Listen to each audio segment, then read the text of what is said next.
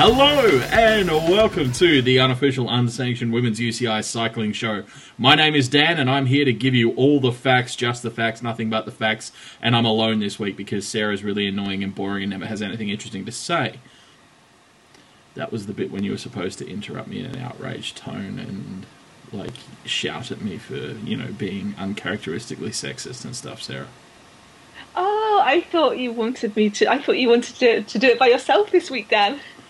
Uh, oh, holy shit. There's nothing I can say in response to that that doesn't sound egregiously dirty this early in the program. Um, moving right along, I think. Oh my god, Dan, I've got my mojo back. I've got my mojo back. I'm so excited. Cycling I, is brilliant. I think I think I know why. I mean, hell, after last week's rant-a-thon, um, which was pretty... It was fun in a very different kind of way. Holy shit, cycling turned around and gave us some amazing racing, didn't it? Oh, Velo Focus, um, Sean Velo Focus, who has the fantastic site full of really, really fun um, race previews and social start lists. He said it was like cycling turned around and gave him a hug. Which is really hard to do when you're in the middle of a peloton and uh, rolling along at about forty k p h. So, you oh, know. I'm, I'm, I'm sure Siri Minga could do us on the rollers. oh, uh, rollers side side thing. Did you see Helen um, and Steph arguing about the rollers on Twitter earlier on? I did indeed. Helen Wyman is the national cyclocross champion uh, of Great Britain, and she's fantastic. She's super funny.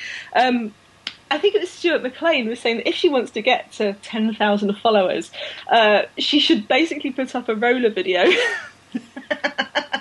Yes, yes.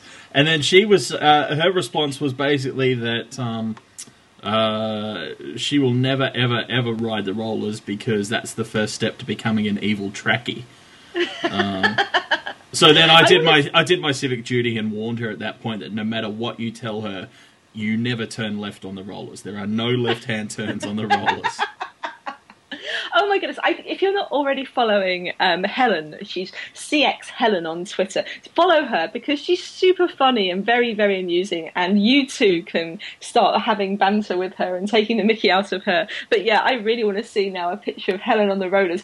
Um, I'm sure that what Helen can do from the rollers is ask Steph, her husband, to make her a cup of tea.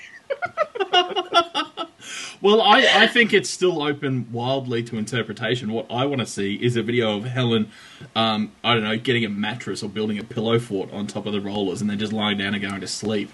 So, that would be awesome. Still on the rollers. Technically on the rollers. No rule about rolling. So.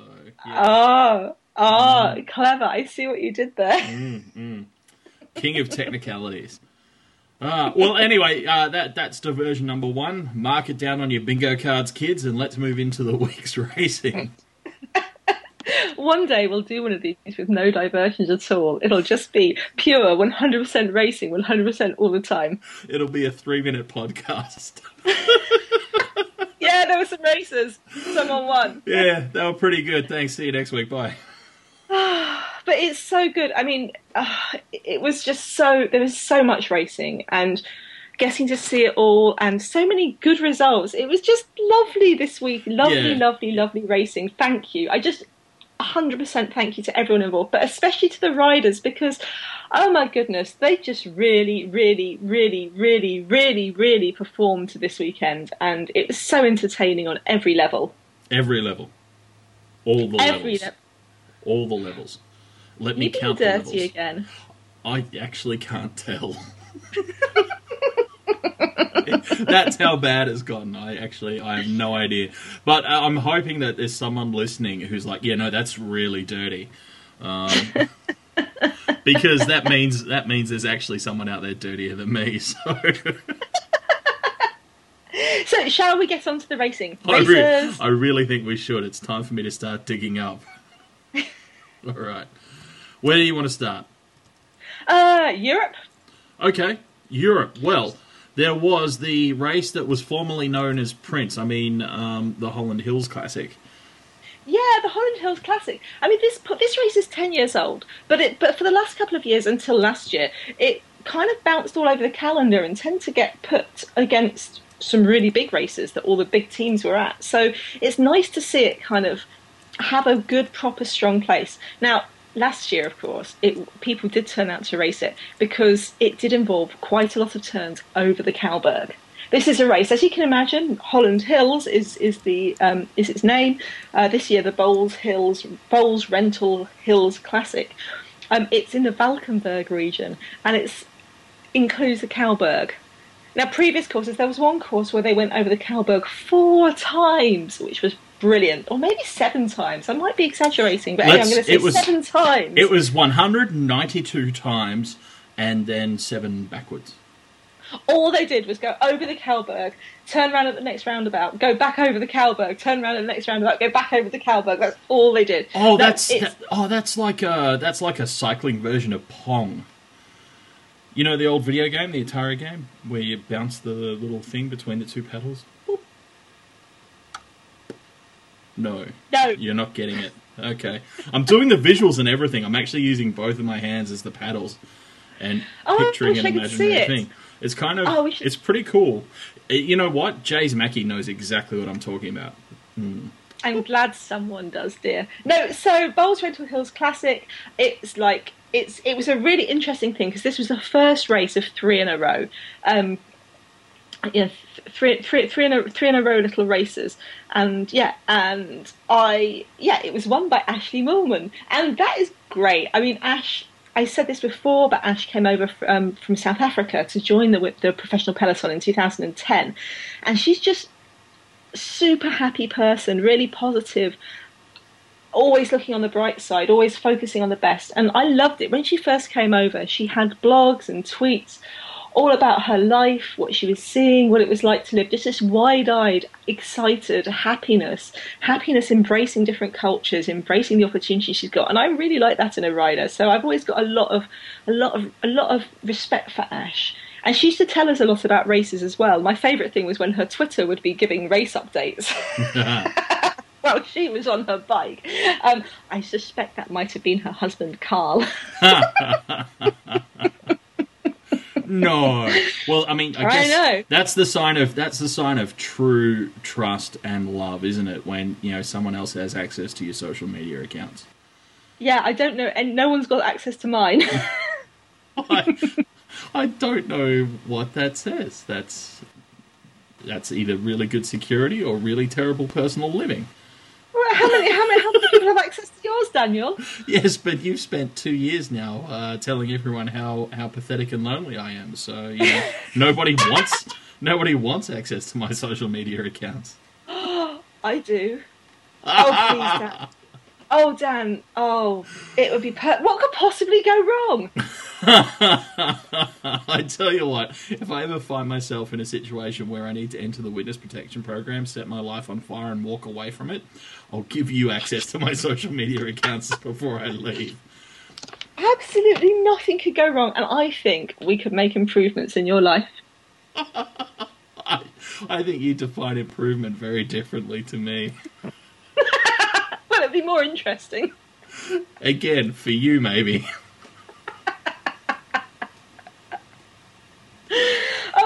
Okay, so it was a bunch. So it came down to the, the Bowles Rental Hills Classic. It came down to a bunch sprint. This is a bunch with amazing riders in it. It had Lizzie Armitstead, Annemiek van Vleuten, Emma Johansson, Ellen Van Dyke, um, Ash, of course. And it came down to a bunch sprint, which Ash won out of those riders. And I think that coming third and Flesh Wallon has really upped her confidence. I think she now has suddenly realised what she can do. She had that time where she where she came second in a sprint in um, Luxem in Luxembourg, and that was fantastic. I think she's just the confidence boost that winning gives just can't be underestimated, or, or turning up on the podium.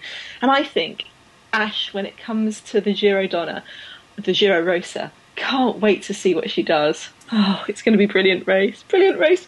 So that was the first stage race. That was hilly. Mm. Now, there was one big name who wasn't in the peloton on Friday, but she turned up on Saturday because it was her hometown race. The, I can't say seven in Dutch, but the Dorpen om Loop van Arlberg, which is the hometown of Marianne Vos. And? And what happened, sir? What happened? What happened? People need to know well, what happened. what do you think happens when Marianne Vos turns up to race a race in her hometown? Um, everyone took a tactic from the Helen Wyman tactical handbook and said, "Look at that cow!" And she looked at the cow, and they all rode away from it. Well, it was a breakaway between um, Emma Johansson had attacked again, um, again small group, again Emma Johansson up there, and Emma had attacked, and she'd been joined by Lisbeth de Vos's teammate, who wasn't working with her because there was only one person who's going to win the race. Marianne Vos wins the race out of a small group. Bang, bang, bang! Hurrah, hurrah, hurrah! Um, one of the what, things that's lovely about the, they shot the first three on the podium. What was bang, bang, bang about? Jeez, dude, a bit bloodthirsty. It's just sport. One of, the, one of the things that's lovely about this race is that Vos tends to do, go get, to turn up in Arlberg and do all sorts of rider clinics with little small riders, little children, and she'll go to schools and she'll take them their bike and she'll go riding with them and she'll give them tips, and it's just a really, really sweet thing to see. Um, yeah, awesome, awesome, Mariana, awesome. So Marianne won that. Then Sunday, Sunday is over to Flanders for Guick, Haraldsberg, and Guick. Yes. Oh, I just hurrah, I like saying, have you been there? I like saying Guick. I've been to Gerardsbergen, yeah. Um, I I don't believe I've been to Guick. No. Uh, well, this race, I mean, usually it includes the the um the it usually includes the moor. Oh, the moor. But this year, I think it was um had roadworks on it. But it basically goes through all those other Flanders hills: hilly, hilly, Flandersy, Flandersy, hilly, Flandersy. It's like you've suddenly gone back to classic season. Yeah, it is. It's like the it's like the um it's not quite mid-season, but it's like the it, it, it, oh, that's what it is. This makes perfect sense. Classics are like cycling heroin, and so these are the methadone races. Oh, to let you off gently. Yeah, yeah, just to ease your way oh, off. Interesting. Yeah. Well, yeah. I'm sure. I'm sure the organisers of all of those races are going to love hearing me describe them as various classes of illicit substances. Oops, my name's Dan, and I'm helping the sport of women's cycling. Yeah, yeah, with with an asterisk at the end, you know, which when you when you skim to the bottom reads, still doing better than Pat McQuaid.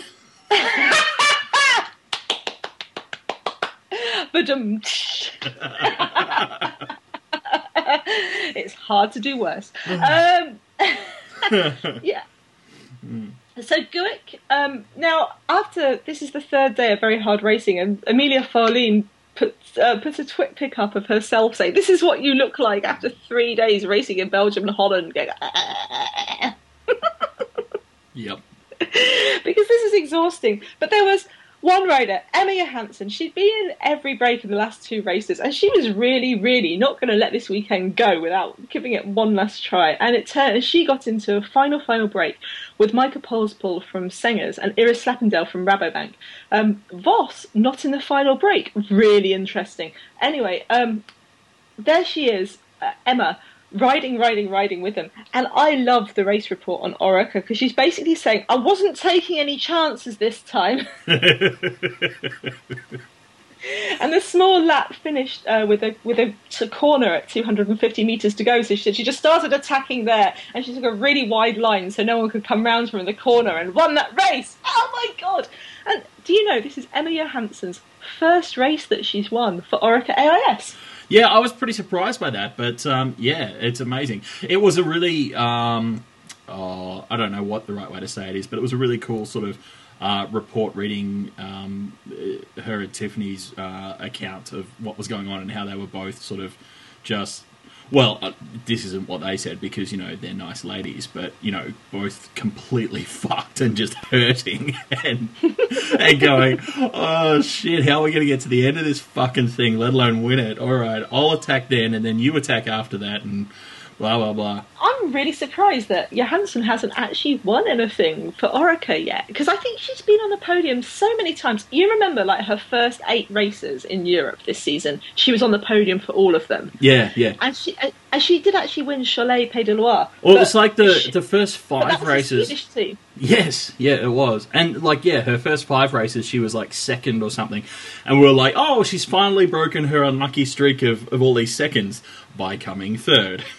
it's, It's like, wow, yes. This has been a long time coming. But, you know, it's also an indication of the, the cracking form that Emma's been on. Like, you know, to, to be this competitive for this long is just magnificent. Um, Emma really suffers. So Emma, uh, if you don't know about Emma Johansson, she's twenty-nine years old, and she started off as a kiddie doing competitive skiing, and then she turned to mountain biking and fell in love with it, which, you know, is slightly hard in Sweden where it snows for about six months of the year. And she went to a high school which was called the Cycle School, and it's a high school that specialised in sport in, in people who wanted to race in bikes. But there wasn't a road racing scene in Sweden, so she ended up um, becoming an au pair in Holland so that she could move to the Netherlands, work as an au pair part-time, and race part-time. And she's really, you know, she really built up her career, but she kind of suffered because when she was coming up, there was Nicole Kirk. And now that she's, like, at this incredible, really good place where, you know, kind of almost the peak of her career, she's up against Marianne Vos. No. And it's really difficult because she's a complete she's a really good all-rounder. I mean, the things that she's not so good at are the long hill are the long hill climbs, but she's a perfect classic specialist, and as we can tell, she's got a lot of stamina, so she can you know she can she's good at she's good at tours. But it's it's just it must be very, very frustrating to be Emma, because, you know, think about the World Cups where you've got, you know, Elise Longo-Borghini attacks, shit, that's gone. Or you end up in a kind of final break with Ellen Van Dyke and Vos, and, oh, it's so frustrating for her. But, yeah, um, so, yeah, she's won her first race for Orica. Um, here's hoping it's first of many. But, yeah, hello, Emma. Well, she she listens she listens almost every week. Um, you know, she calls in she calls in very rarely, but she does listen, so, yeah. Yeah. But she um she's moved to Be- she's moved to Belgium for the you know she kind of lives in, in this season she lives in she lives in Belgium and then return and then goes back to Norway where she lives with her husband um in the in the off season. But yeah, it's nice it's it's nice to see her win for Orica, um brackets finally, and I don't mean that in a bad way, I mean that in a good way. Yes, and it's been a lot of hard work to get to this point. Great achievement, well done, huzzah. Oh, sorry, was I supposed to do huzzah? I don't know, but anything at that point would have been good, you know. Like, you just left me hanging. That's uh, that's yeah. really cool. Thanks. I, our, our friend Baseface said that um, this, these three races, he, he thinks that we should award the unofficial general classification to Emma. He thinks that she well, won the weekend. This has been our theory for a little while now, hasn't it? That um, because of the, the ridiculous U C I rules around women's stage races, that um, that we just have to string together one-day races and turn them into... And just yeah. make up our own. Yeah. Dear riders, you've won the general classification that you didn't know you were competing for. Here's, here's, here's twenty-five quiz. The stealth classification, as it were. Yes. Yeah. Mm. So, um, oh, in Britain, I can't believe I haven't mentioned it. In Britain, the Tour Series has started, which is really exciting. This is a this series of one-day crits, but they also had the return of a race which has which which has some kind of um, it has mythology, the Milk Race, and this was a day race this year, and it was um, in Sheffield, but it has equal prize money for men and women, which is a very good thing. This is amazing. It's probably unprecedented in British um, race in British racing. Mm. Seriously, man, this is fantastic. And, you know, I do think it's interesting this week because I was thinking about British cycling a lot because it was the U S A National Championships. Now, as a lot of people know, U S A cycling doesn't have as much money by a long stretch of imagination as, for example, Cycling Australia or British cycling. But I was watching it and thinking, damn it, Dan, our countries have got a lot to learn about national championships. Huh. Well, uh, for a start, I'd suggest to um, to the U S, don't hold your national championships at two o'clock in the fucking morning here. Um, although, although that is possibly a little uncharitable because, to the best of my knowledge, the U S doesn't yet control the Earth's rotation.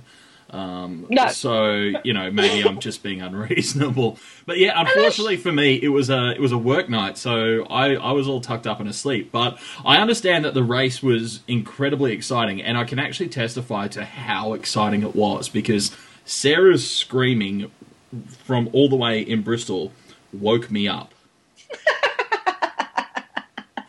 I woke up for like fifteen minutes at three in the morning after the race was over. and um, and for some reason felt the need to to fire up Twitter, because I'm not at all addicted to social media. Not at all. And so I caught up on what had happened in the race. It was awesome. But yeah, it's it's excellent that, um, I mean, by all accounts, uh, Chattanooga, is that the correct pronunciation in Tennessee? No!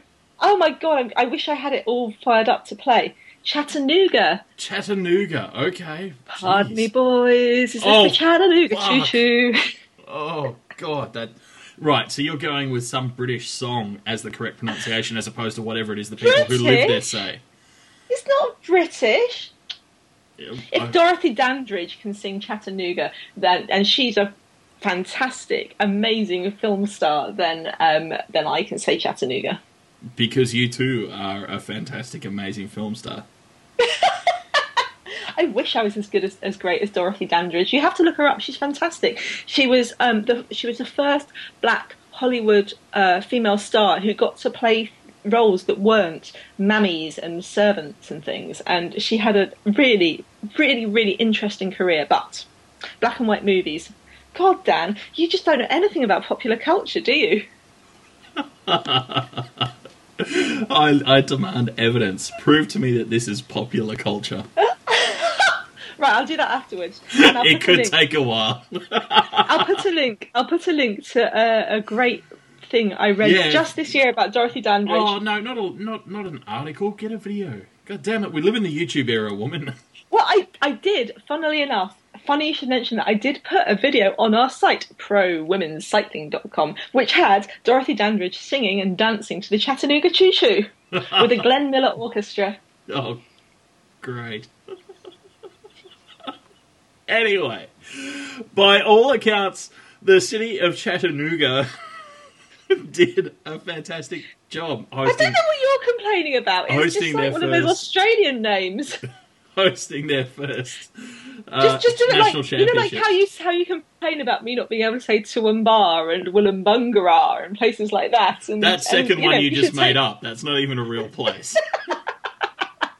Most places in Australia are made up. Theoretically, no, technically, I guess, all place names are. I mean, arbitrary name for the win. Anyway, all right, let's grab this conversation by the scruff of the neck and drag it back on track. Um, yeah, so, so it was, so it was, it was meant to be a, a fantastic event um, for people roadside as well as, as, as viewing via Tour Tracker. It was very cool to have such a great showcase of... You know, as Sarah has long and passionately argued uh, for long-time listeners to this podcast, you will already know this, but, you know, uh, first-time listeners, I encourage you to go back and listen to Sarah's long and passionate arguments that it is entirely feasible and readily achievable to run a women's race alongside a men's race and televise them both. God damn it. It's simple. So... I've got to say, last week I was slightly grumpy at U S cycling, U S A cycling, American cycling, because of the um, Tour of California invitational time trial um, for women. And what the reason that it annoyed me so much was because... Because Sarah was upset like... that she hadn't been invited. Um, you know, she considers the time trial her event. She was very upset at being left out. Hey, I'm telling you, I would win the time trial of ranting. Well, no, the idea is to go fast, dear, not longest. I can do both. Who, who's talking dirty now? Anyway, the reason that it annoyed me so much, the Tour of California last week, was because I'm so used to U S A cycling having...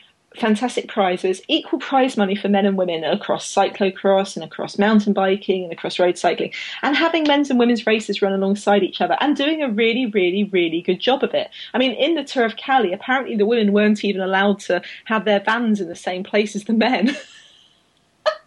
They were kind of segregated off to one side. Yeah. But this, Chattanooga, the national championships, was spectacular. And it has been a long time coming because, to be fair, this is the first time the American women have got to race alongside the American men at nationals, because for some reason U S A Cycling kept the women, decided that this national championship is only for pros and women don't count as pros. Wow. Um, just, well, See, this is one of those really murky kind of, like, no matter what you, how you slice it, the conversation just gets worse and worse and worse, because you could attempt to justify it on the basis that, um, you know, women aren't pros because they're not getting paid enough. But then all you're doing is highlighting the, the inequality of pay structures in the sport. It's a bit it's like just... it's a bit like some of the it's a bit like some of the arguments against gay people. You know, like when you have things, there's a you know where you know where oh well you know gay people, it's not proper, they're immoral because they because they don't get married. but we kick but, but but you it just oh guys. I don't even know if you create, you understand that you created yourselves a logic trap here, but come on, guys, like, really? Jeez. And then you can't get married, then they can't get married because it's immoral.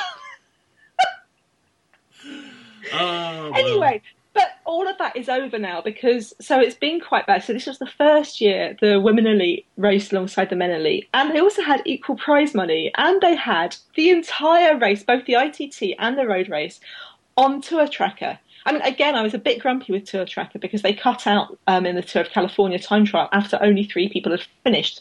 Pro tip, if you're only going to show an hour of racing, show the final hour, hour not the first hour.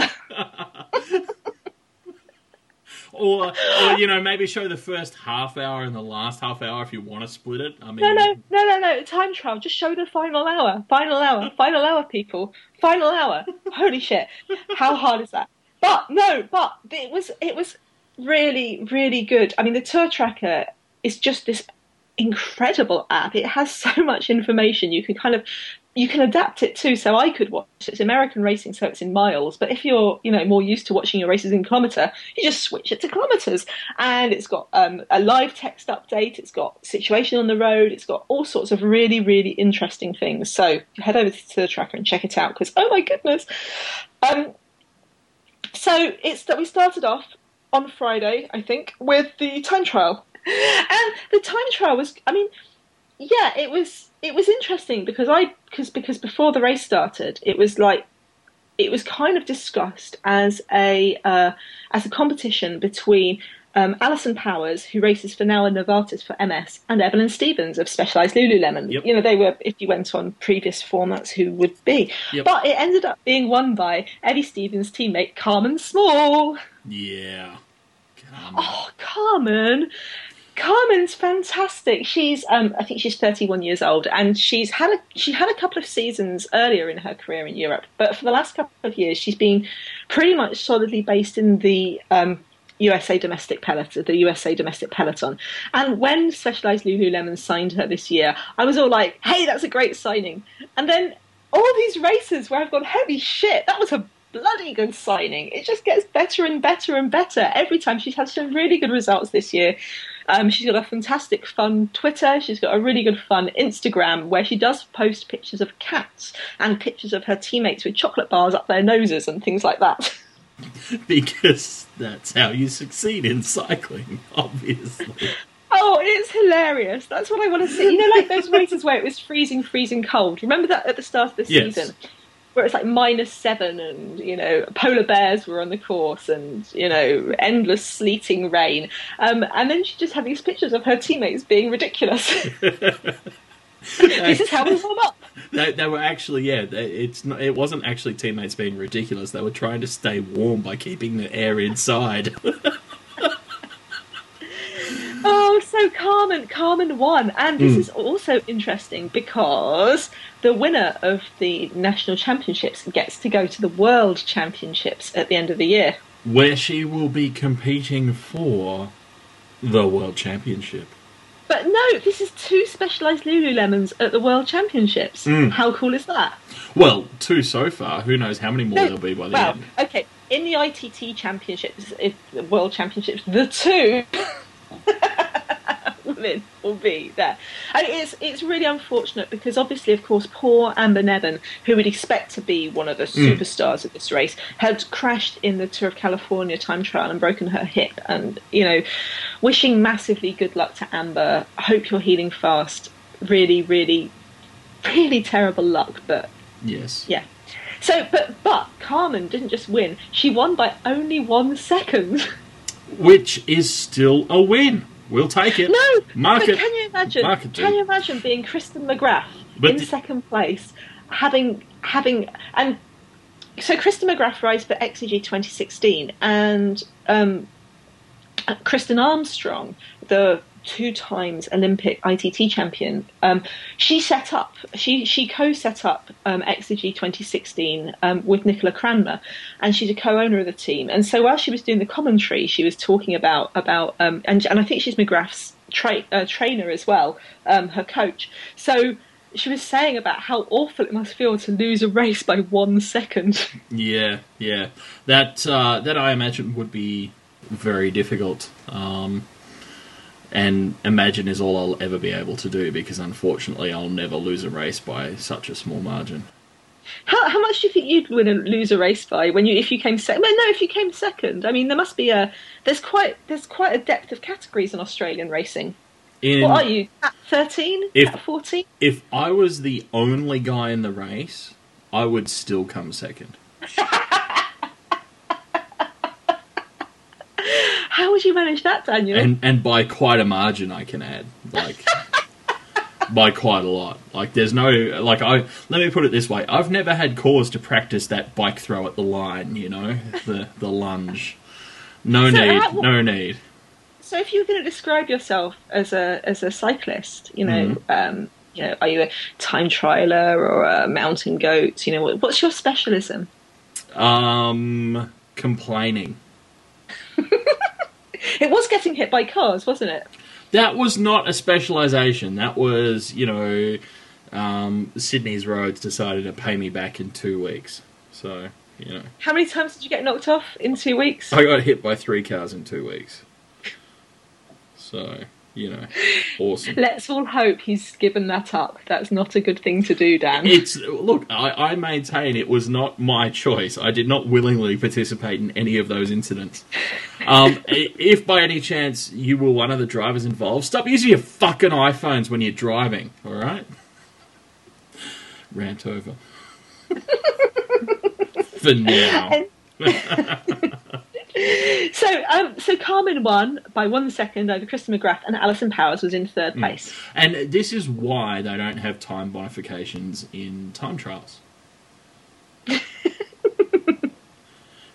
if you're actually considering that seriously, think about it, because the person in first would get more seconds than the person in second. So it intermediate no bodies. Difference. It depends how many intermediate Ooh, bodies you have. If anyway, you could do anyway, those at anyway. the time checks, yeah, no, good point, good point. Anyway, and that was another thing was that you could see on Tour Tracker they kept showing the time checks, and I really really enjoy Kristen Armstrong's um uh commentary. If you're wondering, she's not related to Lance at all. But it is quite funny that you have um, these two cycling heroes called Armstrong, and one of them is a massive drugs cheat and the other one is this fantastic, fantastic person. I mean, Kristen, if you don't know, she originally started out as a triathlete, like he who must not be named. Um, but then she got, I think it was osteoarthritis or something like that, that meant that she couldn't run anymore. So she turned to cycling full-time, and she... Um, She raced for all sorts of teams. She raced for the Cervelo Test Team. She won the Olympic I T T in two thousand eight, hurrah, hurrah.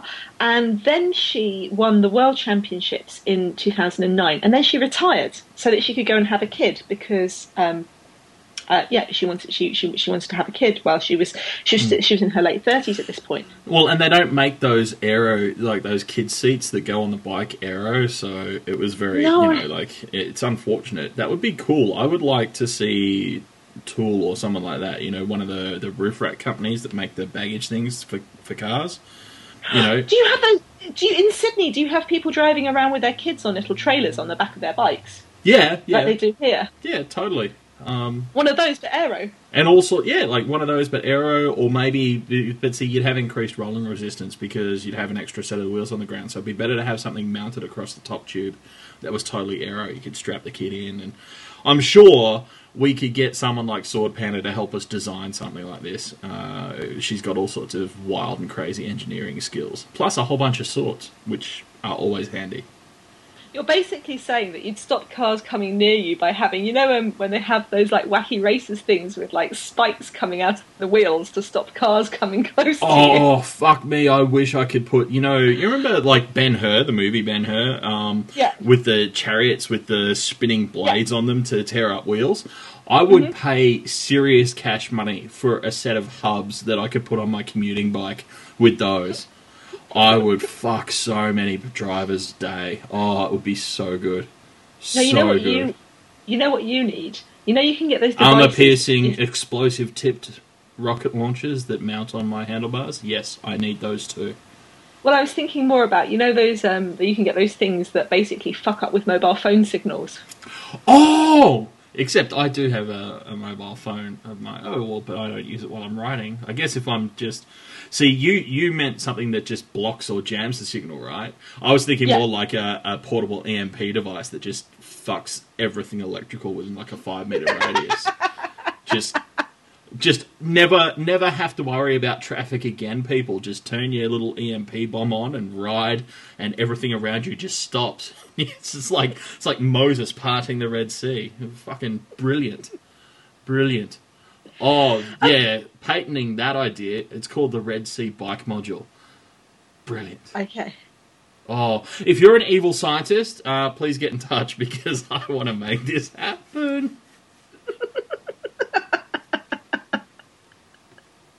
So, getting back to Kristen Armstrong. Oh, yeah, sorry. Um, Distracted by the her, evil science. She had her little baby, Lucas, mm. and then she came back for the Olympics and she won the I T T. Um, she had a bit of a shaky start because, oh my goodness, she crashed in the Exergy Tour and broke her collarbone, but she came back stronger, won the Olympic I T T on the podium at thirty-nine years old with her son Lucas in her arms. Nice. Really, really nice. I mean, yeah, I yeah, but um, but Armstrong, because so because she's a part owner of X G twenty sixteen, she knows, and she was racing domestically in um, two thousand eleven and two thousand twelve. She knows a lot about the American riders and the American yep. races, and she also having it having raced at the top, highest levels, knows a lot about what it's like to ride the bike. So she was like this brilliant commentator. Really, really, really, really, really, really, really, really good. Hang on, hang on. Hang on, let me just get this straight. So what you're saying is, rather than getting two septuagenarians um, who who uh, live in Africa and operate a gold mine in their spare time or whatever the fuck, um, and and provide wonderful, scintillating commentary around the world, uh, that that you thought it was better to get someone who was a recent professional rider who had ridden with or against most of the riders uh, that were performing on the day and had detailed technical knowledge of uh, their various skills and abilities and what it's actually like to perform on that machine in the current environment? I, I, I, I know. What that, are we thinking? That's crazy talk, woman. But you see, but this is... In the Worlds last year, yeah, so World Championships. I think it was the Worlds, I can't remember the World Olympics. Anyway, for the men, so for the women in Britain, on B B C, you had Hugh Porter, who's about a thousand years old, and actually has it, I think he uses it as a kind of matter of honour that he will not pronounce a foreign name right because it's un-British or something. And then you've had, then you've had David so... Miller. Is he by any chance a founding member of the E D L? Seriously, he does the commentary for the B B C on the track and road, and he'll, I mean, uh, oh, when, jo- oh, when Giorgia Bronzini won the Worlds a couple of years ago, even though he does commentary for track, he still, while she was standing on the podium, she's very, you can spot Giorgia. If you had to pick Giorgia out of a lineup, a lot, you'd be able to do it. She's got short black hair, she's got her little face piercing, she's got that cute smile. There's Tatiana Gazertso. Well, he can't say Tatiana Gazertso. He says Titania, Titania Gazertso or something. You know, Titania Gazertso's won. It's like, holy shit, the race has just finished. It's Giorgia Bronzini. Dear God, she just won the race. Anyway, but then, so for the Worlds, they had... Um, Porter and David Miller, and David Miller spent most of the women's race talking about men's races because he didn't know anything about the women, and he hadn't even been on bloody Google. Oh my God! But on Eurosport, they had this really clever plan, which was get Rochelle Gilmore to commentate on the Olympics and the Worlds, because, you know, she's not racing, but she's an amazing rider who owns her own team and rides alongside these women. But how hard is it? I mean, I, so you've got Kristen Armstrong in the U S A. You've got, I don't know, riders like like like Catherine Bates and stuff in Australia. You've got all these people who you could do this. Why? Why don't they do this? Why? Why? What are you thinking? Why? Oh, my God. Why? Why? Well, and, and, Why? And there we go. I guess I guess we're moving inexorably towards the ranting part of the show. But maybe maybe we should wrap up the uh, the U S Nationals first. But, but U S Nationals, I mean, the best. So we're watching. I mean, I don't. I can't think of. I think the Olympics was the last time I saw a women's road race from start to finish. Yeah, mm. and. I can't even think of when I saw a, last, a one from the very start to the very finish. It was such a luxury because you get to see all those really, really early attacks, you know. Yeah. And as we know in women's racing, women attack in different ways to the men. They're basically, you just send out your domestiques to attack like lunatics, as we saw in the Olympics, so that you can just exhaust the peloton. It's basically about attrition. Yep. You know, the early part of the race is about let's just whittle down the peloton and see who's there. And yeah, if my attack it, stays very, away, brilliant. It's very different from men's racing in that men's racing is very much about, you know, trying to form a solid break with the right makeup and that sort of thing. And women's racing, you know, they're trying to form a break as well, but the attacks are actually designed to just shed as many riders as possible. Yeah, yeah. It, and, it's, and just, shed... it's just punishment. Right from the start, yeah. it's it's just and, who can handle the most punishment, yeah. And how you are at positioning yourself, because you have a lot of riders. For example, Judith Arnt, oh, the dear, late lamented, please come back to the peloton, Judith. The late lamented Judith Arnt, um, fantastic, really liked to start a race at the back, but she had such fantastic peloton skills that she could move up through that pack really, really like lightning. I mean, it helps that it's Judith, so people get out of her way because she's quite scary in mm. a good way. Um, but, you know, it's... Yeah, interesting, interesting, interesting, interesting. So, the race. Oh, I mean, my one gripe is they did have Lookout Mountain. I love Lookout Mountain. What a great day. Not, not as good as, as Mount Major warning the volcano. It's it's it's up there though. I mean, I just imagine. I always imagine people doing like the um the pantomime, you know, kind of warning. Look out, mountain. Like, no, we've seen it coming for miles. It's a fucking mountain. It's really obvious. No, no, you don't understand. Look out! Mountain!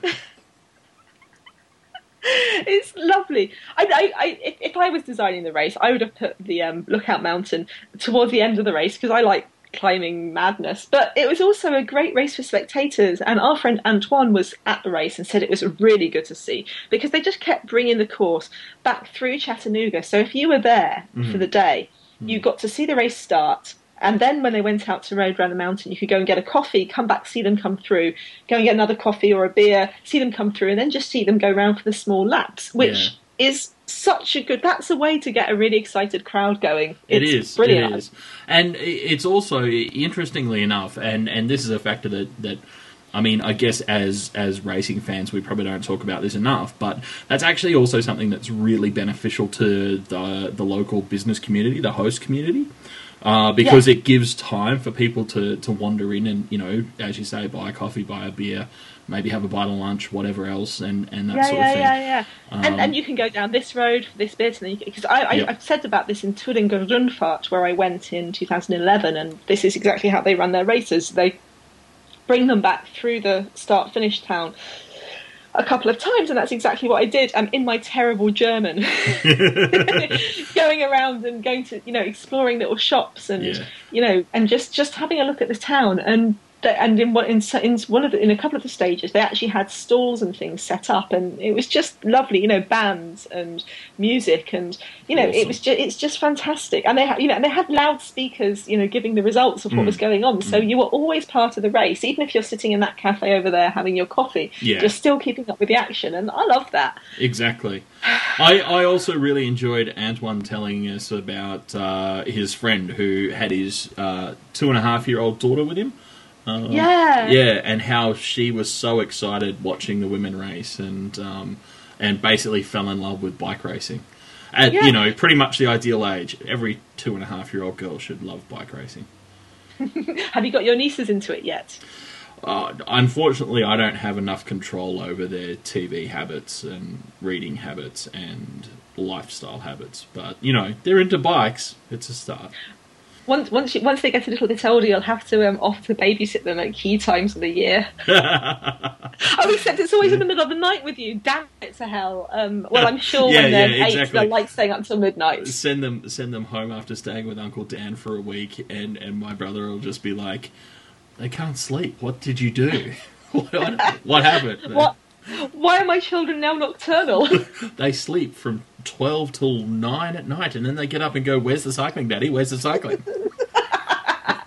it's, it's terrible. He's like, the oldest just kid, she goes and turns it over to S B S straight away, and then if there's nothing on there, she's she's finding pirate streams on the internet. What have you done to my daughters? So, and to which I will glibly reply, been the best uncle ever. And then I'll say, hey, check this out. Sammy, get Uncle Dan a beer. Run straight to the fridge. Pop. Yeah. Sammy finds Uncle Dan a date on a dating website. See, this is why you're not allowed access to my social media accounts. You're obsessed with things that, that just don't matter.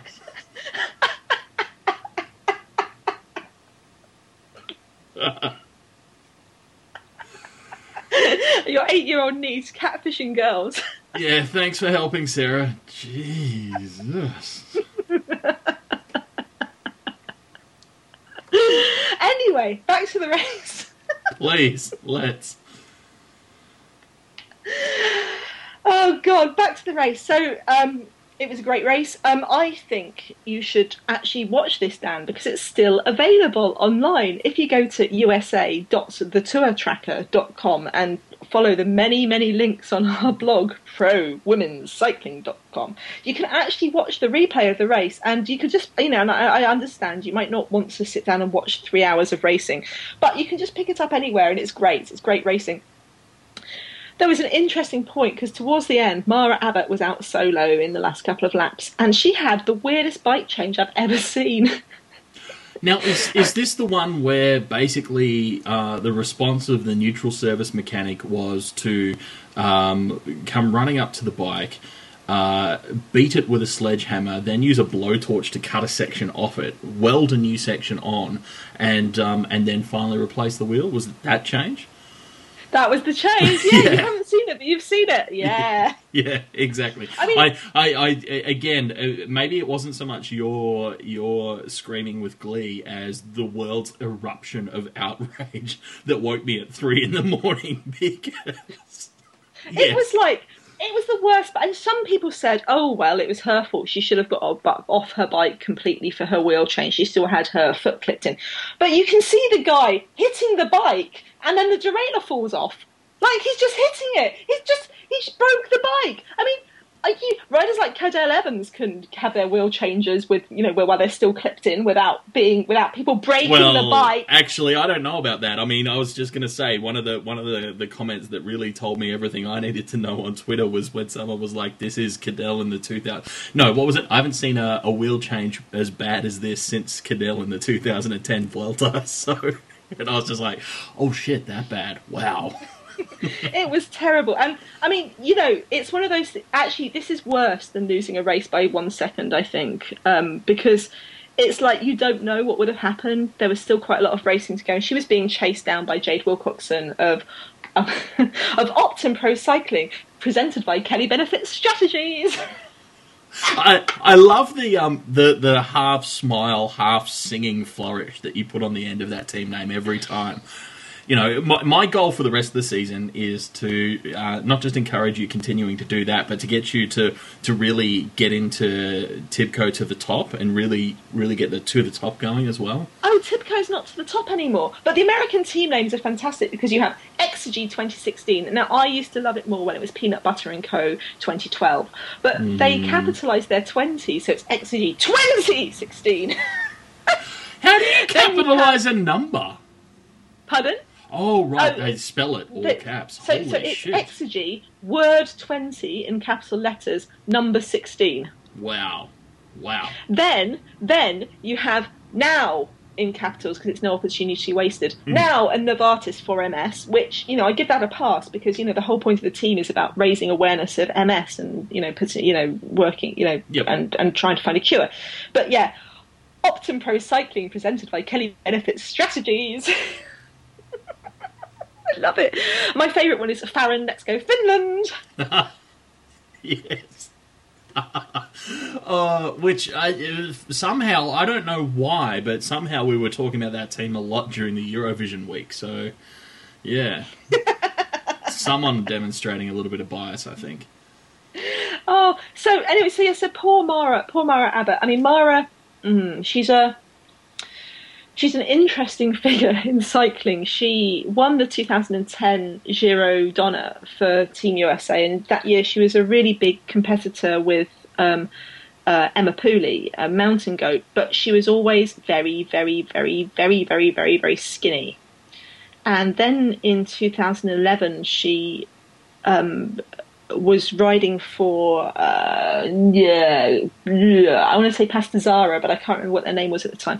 And she just didn't look well at all, and yeah, and she took a year off, and she said, you know, this isn't gossip or anything, she said this publicly, that she had an eating disorder, and and yeah, so it was good to see her back, because she really, it's like one of those dark sides of cycling, mm. when you see someone who's that skinny, and you just get to the point where you're like, it's not about skinny people or skinny's bad, it's like that doesn't look healthy. Mm, and mm. yeah. Well, and it is one of those, it's one of those sort of things that's not very well discussed in all professional sports, but, you know, I mean, when when you look at it in in the strictest terms, professional sport in particular is very deliberately about pushing the human body to the absolute limits of performance from every possible way that you can cut it. And so if you participate in a sport where, you know, uh, weight limitation and and those sorts of things factor in,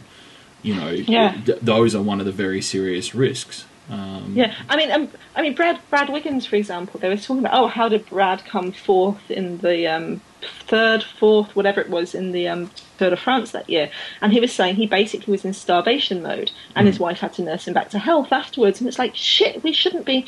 And then when you take women's, it's, and it's hard for women's cycling anyway, because, you know, you, girls just grow up with this culture of of.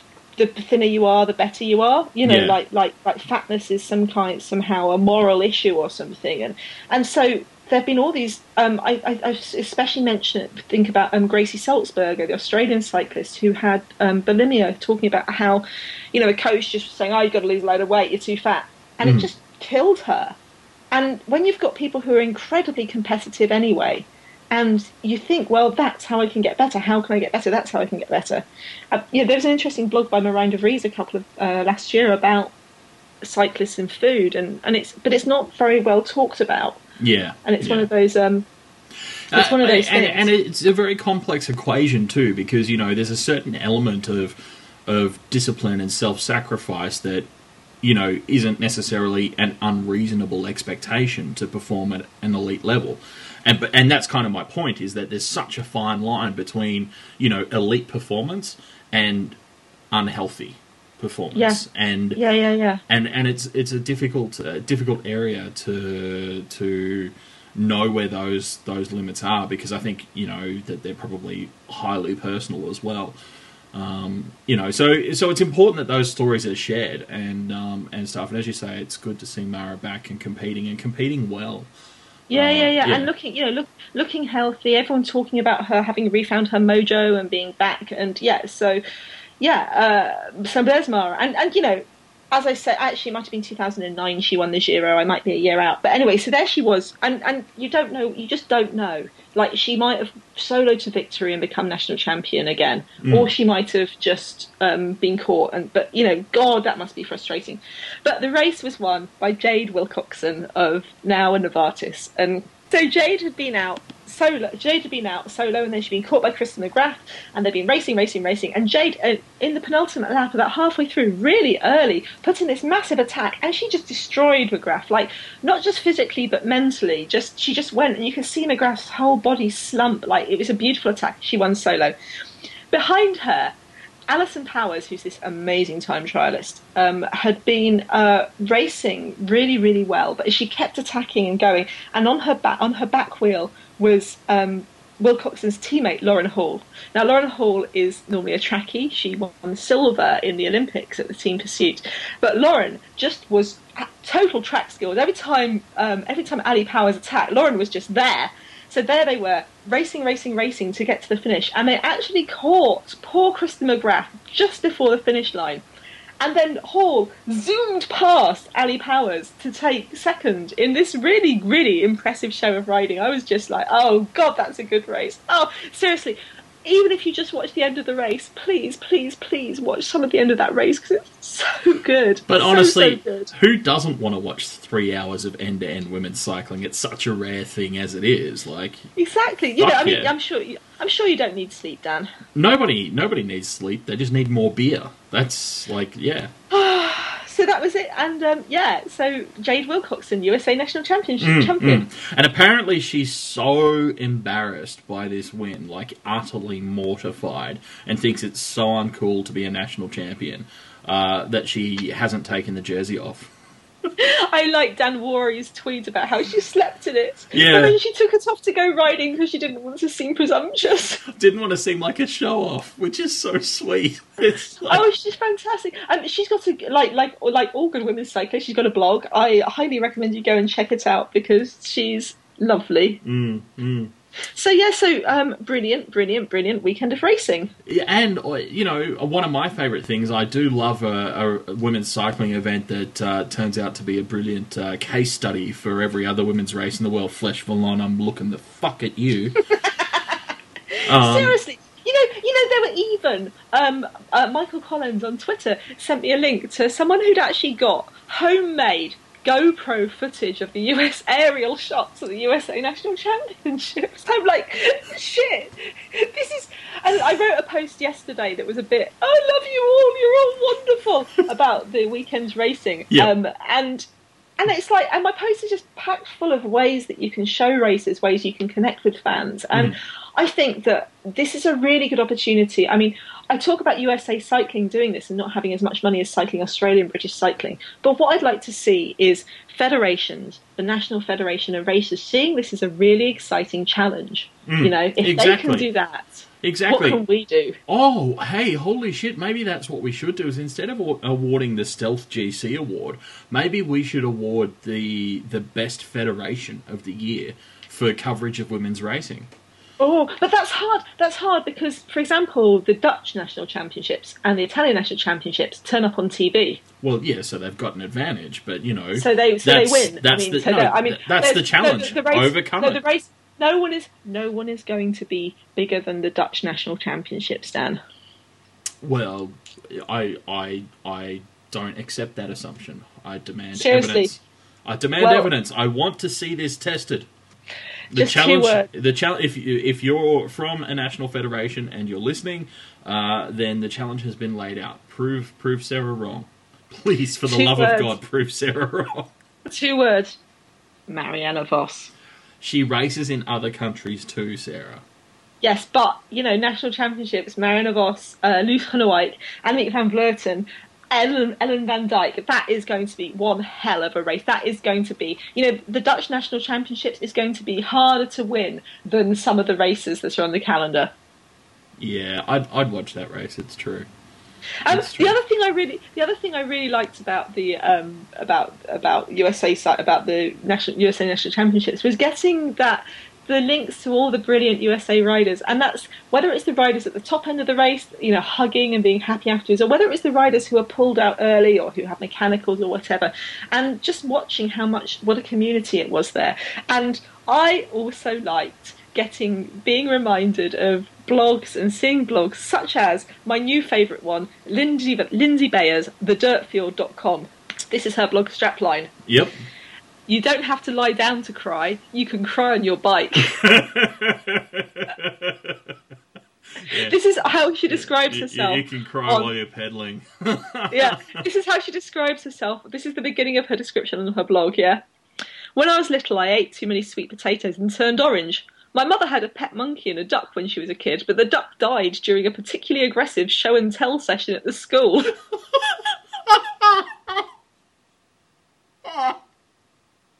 I was arrested for trespassing at an abandoned mental institution. I had a meltdown when I got my first B plus in eighth grade geometry and confronted my teacher about her cruelty when she came into the Starbucks where I worked seven years later. She laughed and told me to get over it.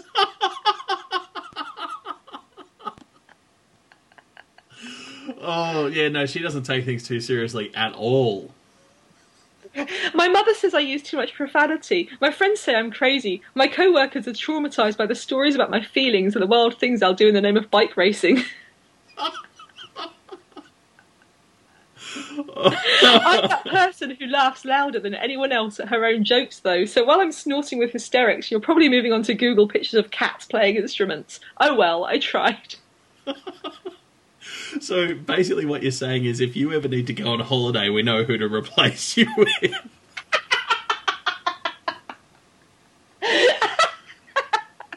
Oh shit, someone who actually knows about bike racing. Well, at least knows which way up the bike goes.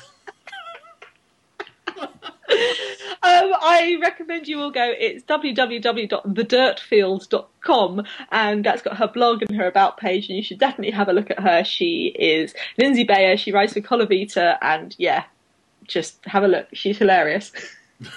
Yes, yes, she is.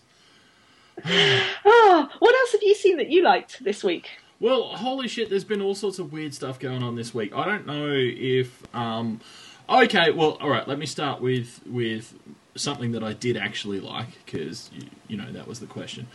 Uh, our our dear friend, who loves being mentioned on the podcast, or basically thinks we started this podcast to talk about her, um, is Sword Panda. Um, she was profiled on Total Women's Cycling. A uh, bit of an interview, because Sword Panda, as well as being the most swashbuckling of swashbuckling cycling people that you know, uh, is a bike mechanic. And it turns out that um, they did a, a tidy little interview and profile on her on Total Women's Cycling. I really liked that interview because it was a mixture of how she got into being a bike mechanic, um, you know, people's reactions to having a female bike mechanic, um, but also with a lot of opinion about, you know, her opinions on women-specific geometry, for example, and stuff like mm. that. I really liked that interview. I, I mean, yeah. I yes, I write for Total Women's Cycling occasionally, so I have a... a bit of a vested interest in that site, but holy shit, Caroline's interview is great. Caroline's Q and A is great. Yep. Um, I also slightly... I also liked that for the fact that she outlined the, the nature of the course that she, or courses, sorry, that she took in order to uh, get her certification or qualification as a, as a bike mechanic uh, before getting her, her current job.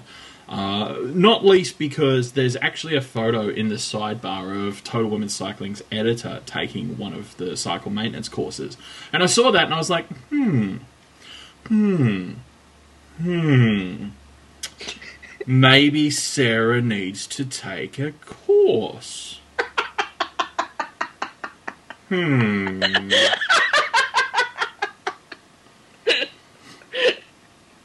Caroline did say she does. And my questions.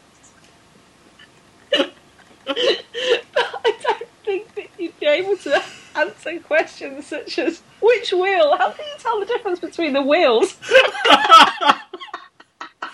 Yeah. Which way up does a derailleur go? Yeah. Oh, good lord. And if you have any questions about bike maintenance, uh, tweet tweet Caroline at Sword at Sword Panda at Twitter. I'm sure she'd love to have strangers asking her questions on the internet, because who doesn't?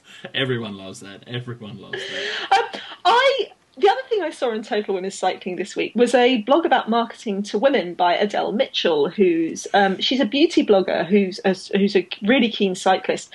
And she has this good, this interesting blog about, about how people market stuff to women and how they kind of take a one-size-fits-all, and that's generally pink. And she says she does actually like pink because she finds it quite visible on the roads, but, you know, but that's not really a good thing.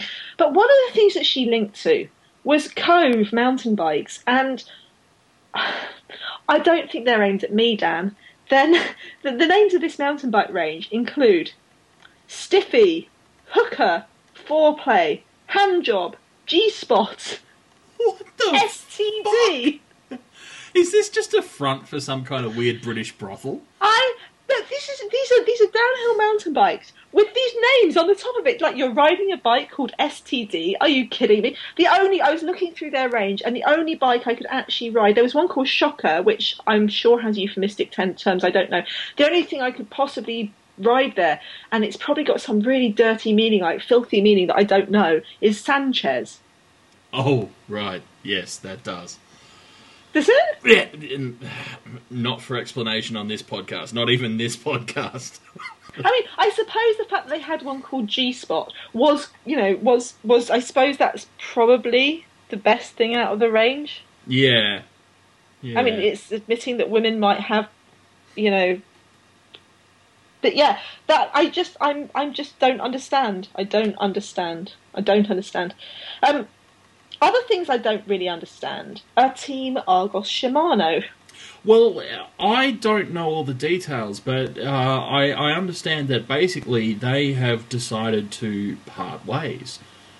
Well, they've, they've parted ways with two riders this week. Mm. Um, firstly, there's Charlotte Becker. Charlotte Becker is a German uh, rider. You might remember her from the Cervelo Test Team and H T C lead-out trains. She's very tall, very, ble- very blonde.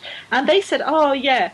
And they had this, I don't know how much of this is about translation issues, but it was quite a dodgy kind of press release where it's saying, oh, yes, you know, she has an individualistic approach. Mm. And she didn't fit into... And then they parted ways with Marlena Jorend.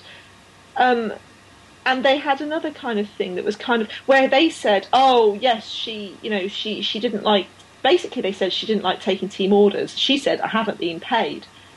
And I don't know what's going on. I mean, I don't, I guess, I mean, how, it, it's weird because they're now down to nine riders, but with Kirsten Wield out, there, that's eight, eight riders, which is interesting. The only thing, the only giving them the benefit of the doubt you can imagine is maybe they're kind of clearing decks to get in a G C contender to race in the Giro Rosa or something. That's the only thing I maybe, can think of, but maybe, but even that, maybe they're just bastards who've run out of money. I have no idea. Oh boy, yeah, I. Mm, it's it just, it, it's just another one of those situations that because there's a a certain lack of information, it just leaves you feeling cautious and uncertain and uncomfortable. Yeah, yeah, and. I, I don't. I just don't know. I mean, and Argos mm. because they're they're partnered with a men's team, and it really feels like the men, the women's team and the men's team are alongside each other. They've had all those videos. They've got, you know, some really. Their their website is completely integrated. It's, you know, so it, I I'd be surprised if they were running out of money. But yeah, so watch this space about Argos Shimano, Argos Shimano because um here's hoping it's just that these slightly dodgy reading press releases are just translation issues, and everything's fine, and the riders are happy, and the riders have got other teams to go to, and all is good in the world. Yeah, yeah. Let's hope that that's the case. Because harsh mm. and bitter reality hasn't taught us anything different, so let's let's just hope that's the case. Oh, so, sometimes it just makes you want to cry. I know. Um, what else have you seen this week? All right, so I, I found a, a neat way to transition through something that's good that, that I've seen um, uh-huh. into something that's, you know, got me angered up a little bit because, you know, little anger's good for the blood. Uh, so stick with me. I mean, there, there'll be time to chat as we work our way through the first part, so chime in, but but bear with me as I drag us into the, the second part of this.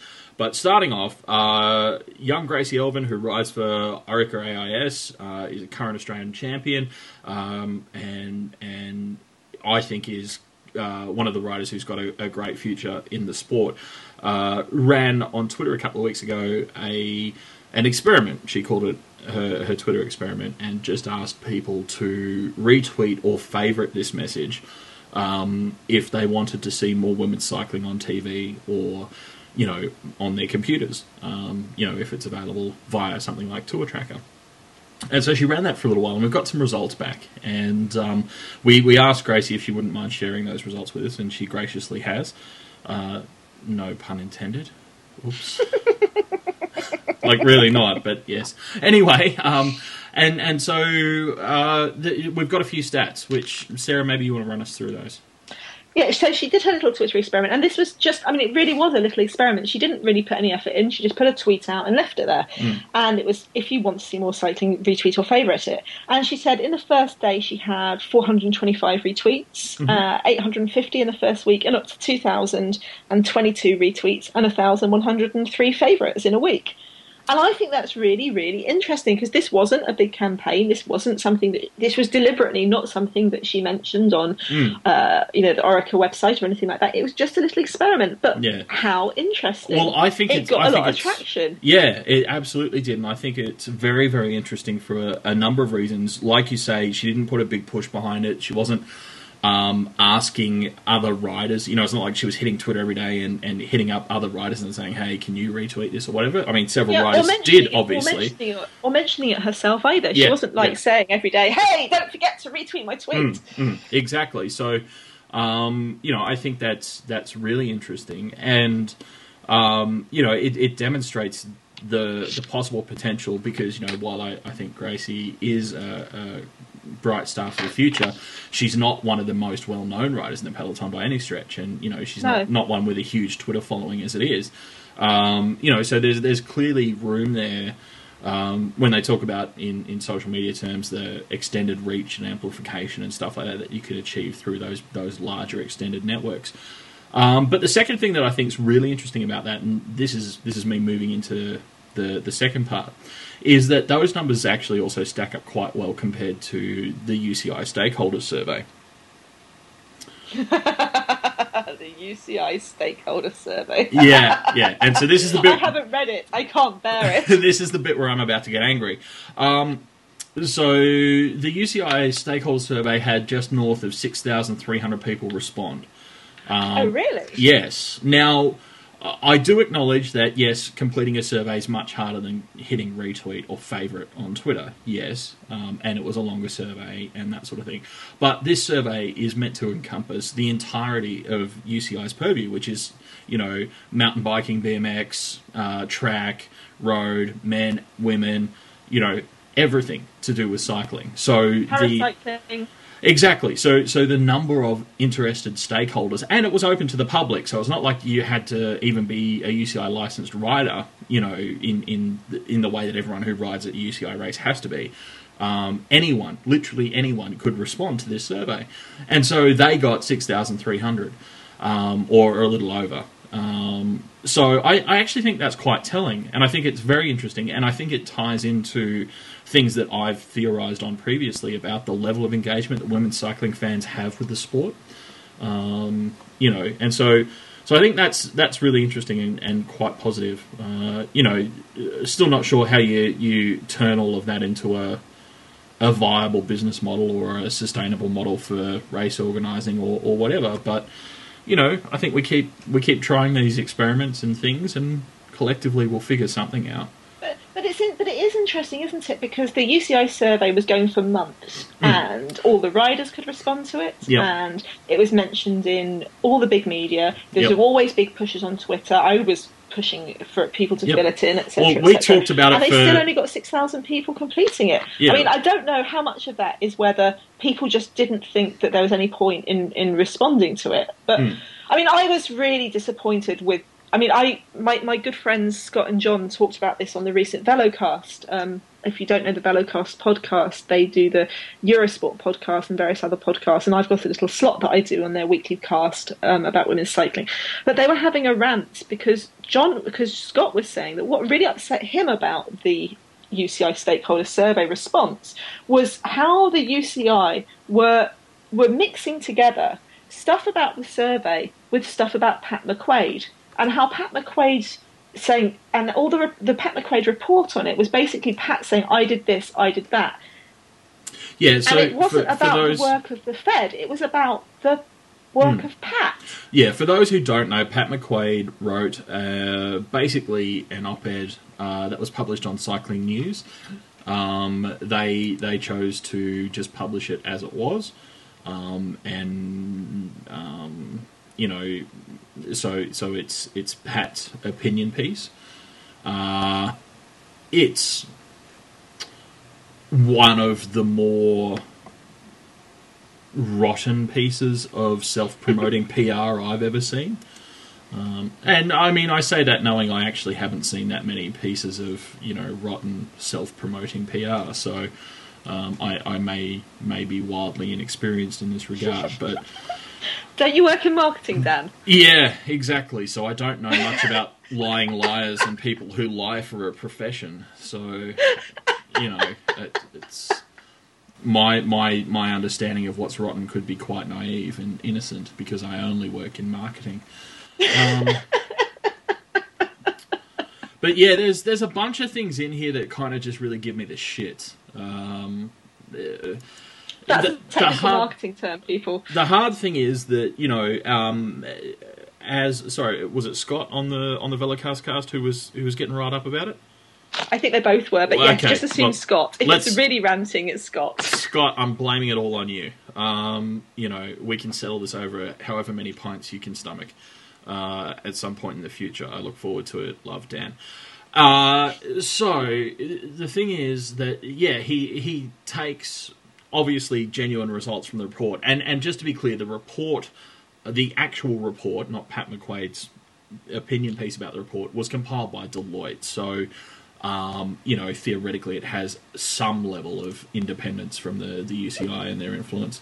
Uh, how much you believe is entirely up to you. Um, but, all right, let me let me just go through this in order of things that kind of really piss me off. Because, uh, you know, that's always the fun way to take things through. Uh, so... Uh, basically, Pat's all like, yeah, yeah, we had this great consultation and six thousand three hundred people responded. And, you know, if you read the media, because the media are a bunch of fucking bastards, you'd think that everyone was upset with cycling and thought it was bullshit and full of dopers and corrupt bastards who steal money and do fucking dumb shit all the time. But no, no, people love us. People love cycling. Yeah, not so, exclamation mark. Today, the U C I publishes a summary report with key recommendations. Oh, for fuck's sake. Just makes me want to stab him with a pencil. Well, the thing that I thought was interesting is because, you know, he's standing for re-election at the moment mm. for the, uh, the U C I president. Well, saying, as, as the, as the Swiss representative. Cycling. Well, I was getting there, yeah, yeah. Um, but, Sorry, carry on then. Yeah, no, no, you're, you're absolutely right. I mean, but the thing is, yeah, like he he just goes on and on about, oh, the report details a great many positive responses about many aspects of the U C I's performance, including the enormous improvements made in anti-doping activities in recent years. And, you know, and then I, I oh, the one that really, fu- there are two, there are two grammatical things that really gave me the shits. He capitalized the phrase, the cycling family. Now, if that doesn't sound like really fucked up pseudo-cult language to you, then we've got nothing in common, because, like, that's creepy. That's just weird. Um, and and allegedly, the cycling, cycling family also affirmed that there was a very good day-to-day working relationship between the U C I and the sport it serves. D- does the U C I serve football? I don't know who, what this sport is. I don't know which sport it is that the U C I serves and has a great day-to-day working relationship with. Pretty sure it's not fucking cycling. Well, did you did you see the other the other thing that Scott was having a rant about? He's, he was looking through it and talking about, we had focus groups that brought together groups of stakeholders, and mm. they included riders, teams, racers, and journalists. Yeah, yeah. And Scott was like, how can journalists be stakeholders mm. and... and be impartial reporters? It's like they can't be. They're not. They're not there to be. They're well, not there. You know, which and, journalist and, is it? Which journalist is it? Which publication is it? If they turn up as a stakeholder group and are rude about it, what happens to them? You know. Well, and then I've also you know, which riders, I, I disagree. Which riders and when? It's exactly. Just, oh. Exactly. And I disagree with the idea of journalists as stakeholders. Anyway, journalists are not stakeholders. They're custodians of information. Their stakeholding yeah. is in the integrity of their publication or or production or whatever the case it may be. But if If they think they're fucking stakeholders, they're not. Fans are fucking stakeholders. You know, our eyeballs pay for this sport. So yeah, yeah. yeah anyway, yeah, yeah. That yeah, people yeah. wouldn't be sponsoring it without, without you know, yeah. the idea that you know I get very excited about about the Cervelo Test Team, and if I had lots of money, would run out and buy a Cervelo bicycle, for mm. example. Mm. But anyway, the other thing that really kind of gave me the shits is uh, there are six. Crucial recommendations um, that that have come back from from this feedback, uh, which are, we must restore the credibility of cycling and the public perception of the sport. Interestingly enough, he then spends most of the rest of the article talking about how, um, you know, he's done such a great job anti-doping. So I don't know why there's credibility issues if he's done such a great job. Um, decision needs to be made quickly about whether to hold an independent inquiry. Oh, that's my second grammar error, because he uses both instances of inquiry and inquiry in that sentence, because apparently he doesn't fucking know which is the correct one. Uh, it's in, it's inquiry, Pat, in, uh, in that that particular sentence. So, you know, um, which also is a bullshit crucial recommendation. They need a fucking independent inquiry. Everyone knows this. And the U C I... But they had one, didn't they? Well, that's what I was going to say. They the U C I, U C I even knows this, because they tanked the one they had for fear of it actually doing something effective. So, you know, U C I needs to develop a long-term strategic plan for cycling. I'm sorry, but if you're a sports administrator and you don't already have a long-term strategic plan for the sport you administer, you should be fired. Just fired. You can't you can't open a Facebook account without a, a strategic plan for the future. Like, fuck.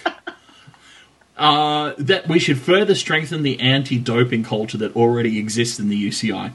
I disagree with that particular statement, because I think they should establish an anti-doping culture in the U C I. But, you know, I guess that's that's hair-splitting. Um, we need to improve our relationship with WADA.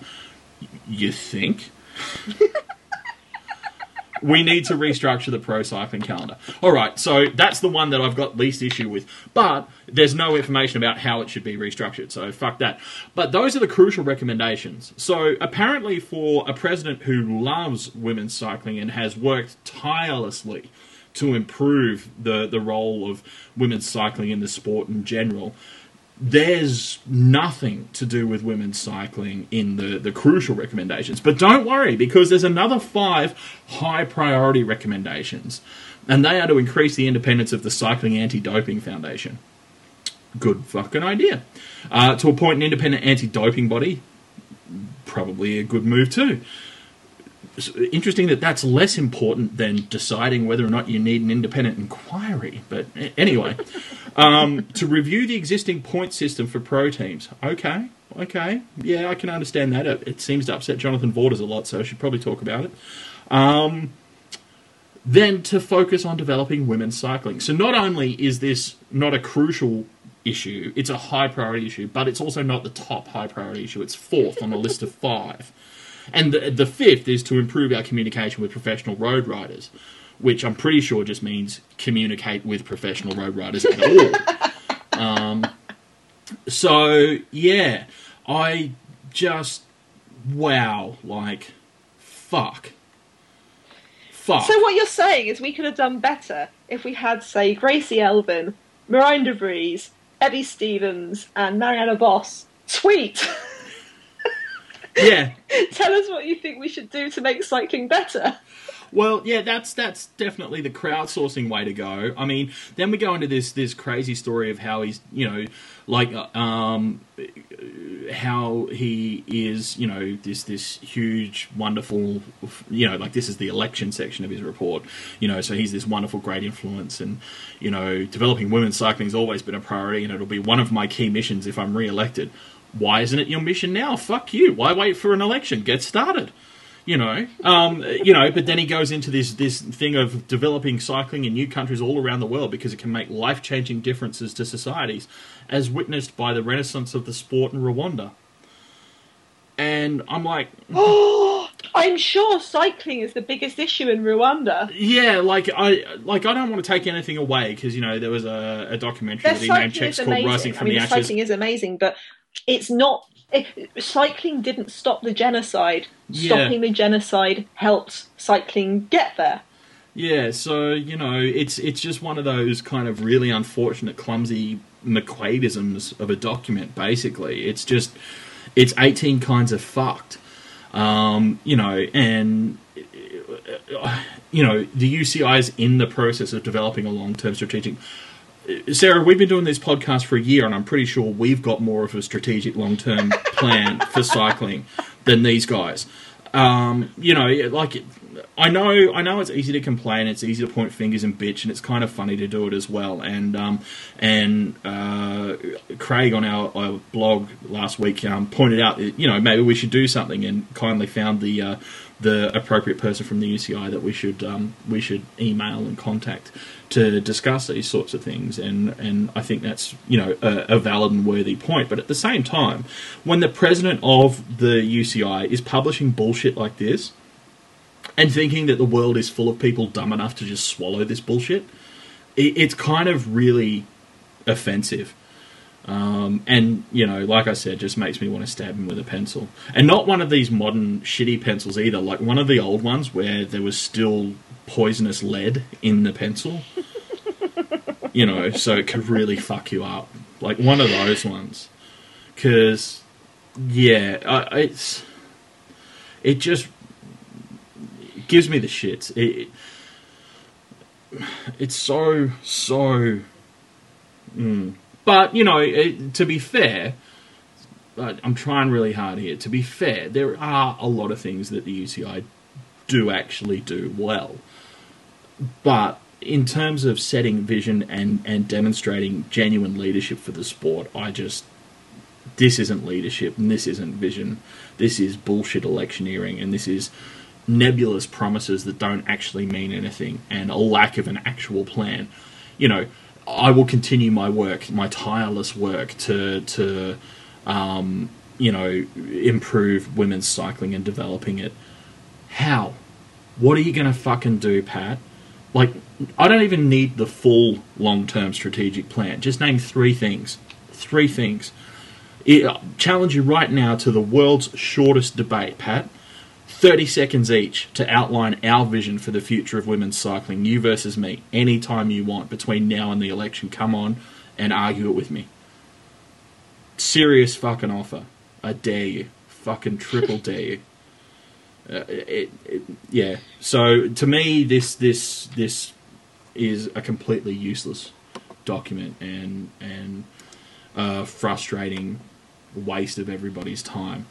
So you're looking forward to the full re- report then? Well, the full report will actually contain useful information and probably say things that are meaningful. Uh, certainly the the self-aggrandizing, desperate attempt to get re-elected to a position that the man has corrupted and fucked up for eight years or more um, won't. So, yeah, I do actually look forward to the real, the release of the real report. I, I assume that, you know, like two-thirds of it will be redacted because it's just people saying Pat McQuaid's got to fucking go. Dan, so. Take a deep breath. All deep right. breath. Hang on, can someone deep bring breath. me whiskey? I need whiskey. Fuck. Deep breath. Deep breathing. You'd better have good news for me. You'd better have good news. Not just heavy breathing, Sarah. I mean, I, I appreciate I appreciate you trying to cheer me up. But... Deep breathing, not heavy breathing. Potato, potato. Um, quickly, what anything else you've seen this week? I, I actually, I, I confess that at the moment I'm on a rage blank. I just, I can't, I, I literally cannot think of anything right well, now. I have two last things to mention. Mm-hmm. One thing you should all go and read is Miranda Vries' blog about um, when she crashed in the Tour de oh. Languedoc-Roussillon and lost consciousness, because it's a really, really interesting first-person account of what it's actually like to crash in that race. Mm. Um, And she got some very nasty photos out of that too. So she says she's fine. She does. She crashed twice, and we put her blog from the first stage up in last week's podcast. But mm. yeah, she she she is fine. She says she's fine. But just read it because it's really really interesting. Um, the other thing I just wanted to mention very quickly was the Giro Rosa. They've announced who's sponsoring their jerseys, hooray. But the thing that I really, really like about it is that they've said that all their jerseys will feature the logo of Marina Romilly's association. Um, oh, yeah, that's the hearts, isn't it? The... The heart logo, is that the one? Yeah, yeah, yeah, yeah exactly. Um, mm. When uh, when Giorgia Bronzini won her first Road World Championships, she crossed the line with a little heart um, salute, and that was saying, and, and all the Italian team had ridden with Marina's name on their gloves, because Marina Romilly was a twenty-one-year-old rider, maybe twenty, twenty-one, twenty-three, and she crashed in a training accident, a really hideous training accident, in, when a car pulled out in front of her. Um, from a side road, and she was going very fast, and she crashed through the back window, and it's basically left her in a wheelchair, mm. Um, mm. unable to walk. Um, but the, the association, but she's it's so, so good that the Giro has kept Marina at the heart of the race. They call her the godmother yeah, the, of the race. And yeah. she's still very much part of the cycling family. Th- that, then that's the real cycling family. You know, this mm-hmm. is the real cycling family.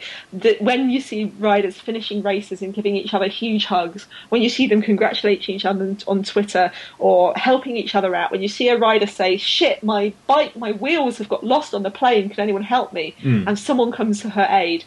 You know, when Marina Romilly is at the heart of the race, that's the cycling family. Yes. Also in a creepy, cultish way, but, you know. No, seriously. Um, so this week we're coming up. We've got the Philadelphia Classic. Um, mm. This race was off off the calendar, but it's come back. It's the only one point one level race in um, the only U C I registered women's race in the U S A. Uh, but it's always a good one. They have the Manayuk Wall climb, which is amazing. And over in Europe we have the Basque section of the race. Oh, I love these race names. We have Durango Durango, a Macamín Sarria Uh, day race, and then we have the Imacamín Biro four stage race in the Basque Mountains. Um, also on the calendar, clashing with national championships. I don't think these races are going to go ahead, Dan. They're Golan in Syria.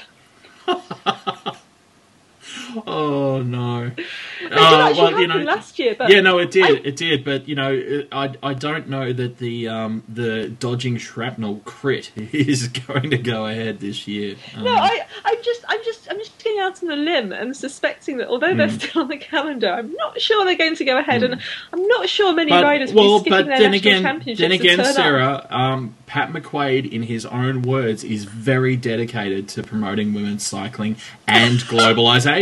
So this ticks two of his boxes. So are you suggesting Pat McQuaid should go and ride Golan? I'm suggesting Pat McQuaid's not near the woman enough to ride uh, any race, really. And my final, final thing. Now, this might not be up before... The, Dan might not be able to get over his rage in order to um, post this in time. But the Sufferfest. You may have seen the Sufferfest's... Um, He- hellish training videos. Mm, mm. Yes, I mean, they're, they're, that product name is not just because it sounds cool. It's because it really does make you suffer. And they've got one which is all women, and they were very, very funny. It's called Hell Hath No Fury. And when they set it up, they were saying, they saying they, they when they first got the footage sent through to them to use from the World Cup races, they were kind of saying, yeah, usually we're not in the, we don't have a problem with editing out attacks. Usually we're we're heading through to try and find more attacks. And then we saw women's racing. Um, but they're doing a special offer on um, all the profits on Hell Hath No Fury are going to, um, sold in the next fifteen hours or the past fifteen hours, depending on when you're looking at this, go to Uh, the Half, Half the Road, the Road a documentary, Catherine Bettine's documentary. Mm. Uh, this is lovely. Oh, the Sufferfest are Australians, Dan. Who would have guessed? Yeah, yeah, exactly. Like, let's let's go out, do something stupid and really hurt ourselves. So, yeah. Yeah, not an Australian trait at all. So, yeah, um, have a look at that. And, yeah. I, I do love... Is- I do love that when it comes to women's cycling, that the reason that you have to do so much interval training is not to get your watts up. It's because that's actually what a race is like. It's like, go, go, go, go, go, go, go. Deep breath, deep breath. Oh, fuck, we got to go again. Well, as as as we saw as we saw last week when we were looking at Annemiek van Vleuten's blog, mm, mm, yeah, exactly. When they're out training, the competition for who can sprint past the next place name road sign is just as fierce as any intermediate sprint modification. Oh, holy shit. Well, that's um, awesome. Anything interesting you see, any questions, anything you've got to say, um, come along and see us at pro women's cycling dot com or email us at pro women's cycling at gmail dot com and we'll be happy to see you. Indeed. Uh, thank you for sticking with us. We look forward to many more exciting, fun and happy stories to share with you again. Thanks very much.